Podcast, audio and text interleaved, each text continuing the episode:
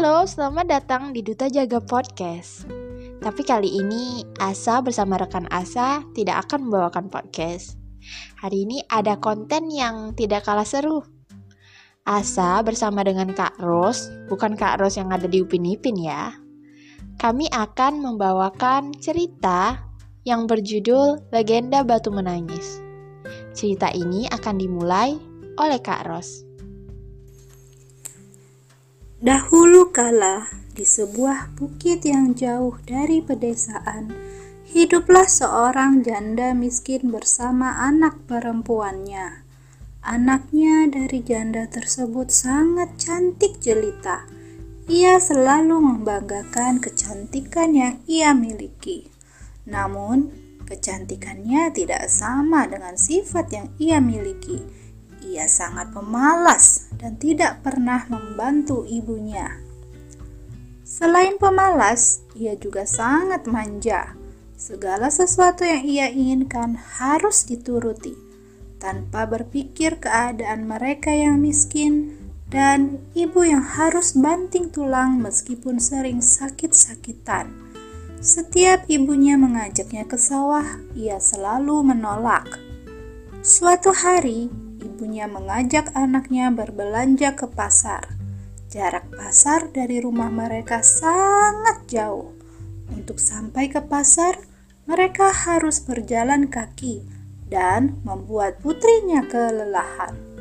Namun, anaknya berjalan di depan ibunya dan memakai baju yang sangat bagus. Semua orang yang melihatnya langsung terpesona dan mengagumi kecantikannya.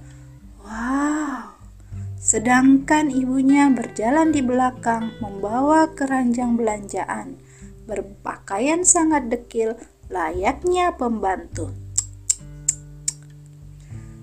Karena letak rumah mereka yang jauh dari masyarakat, kehidupan mereka tidak ada satu orang pun yang tahu. Akhirnya, mereka memasuki ke dalam desa. Semua mata tertuju kepada kecantikan putri dari janda tersebut. Banyak pemuda yang menghampirinya dan memandang wajahnya. Namun, penduduk desa pun sangat penasaran. Siapa sih perempuan tua di belakangnya tersebut? Hai cantik, siapakah perempuan tua yang berada di belakangmu? Apakah dia ibumu? Tanya seorang pemuda. Tentu saja bukan. Ia hanya seorang pembantu. Jawabnya dengan sinis. Sepanjang perjalanan, setiap bertemu dengan penduduk desa, mereka selalu bertanya hal yang sama. Namun, ia terus menjawab bahwa ibunya adalah pembantunya. Ibunya sendiri diperlakukan sebagai seorang pembantu. Pada awalnya, sang ibu masih bisa menahan diri setiap kali mendengar jawaban dari putri kandungnya sendiri. Namun, mendengar berulang kali dan jawabannya itu sangat menyakitkan hatinya. Tiba-tiba sang ibu berhenti dan duduk di pinggir jalan sambil meneteskan air mata. Bu, Kenapa berhenti di tengah jalan? Ayo lanjutkan perjalanan. Tanya putrinya heran. Beberapa kali ia bertanya, namun ibunya sama sekali tidak menjawab. Sang ibu malah menengadahkan kedua tangannya ke atas dan berdoa. Melihat hal aneh yang dilakukan ibunya, sang anak merasa kebingungan. Ibu, sedang apa sekarang? Bentak putrinya. Sang ibu tetap tidak menjawab dan meneruskan doanya untuk menghukum putrinya sendiri. Ya Tuhan, ampunilah hamba yang lemah ini.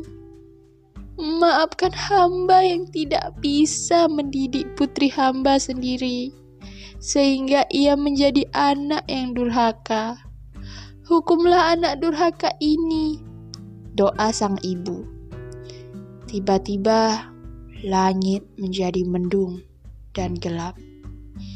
Petir mulai menyambar dan hujan pun turun. Perlahan-lahan tubuhnya berubah menjadi batu. Kakinya mulai berubah menjadi batu dan sudah mencapai setengah badan.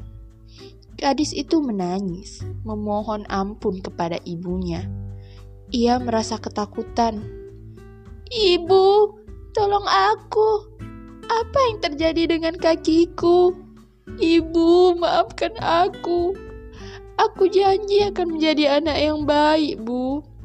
Teriak putrinya ketakutan. Gadis tersebut terus menangis dan memohon, namun semua sudah terlambat. Hukuman itu tidak dapat dihindari. Seluruh tubuhnya perlahan berubah menjadi batu. Gadis durhaka itu hanya menangis dan menangis menyesali perbuatannya. Sebelum kepalanya menjadi batu, sang ibu masih melihat air mata yang keluar. Semua orang yang berada di sana menyaksikan peristiwa tersebut. Seluruh tubuh gadis itu berubah menjadi batu. Sekalipun sudah menjadi batu, namun, melihat kedua matanya masih menitikan air mata seperti sedang menangis. Oleh karena itu, masyarakat tersebut menyebutnya dengan batu menangis. Batu menangis tersebut masih ada sampai sekarang. Nah, baiklah teman-teman. Terima kasih telah mendengarkan cerita legenda batu menangis ini. Semoga teman-teman dapat mengambil amanah dari kisah ini. Sampai jumpa di konten berikutnya.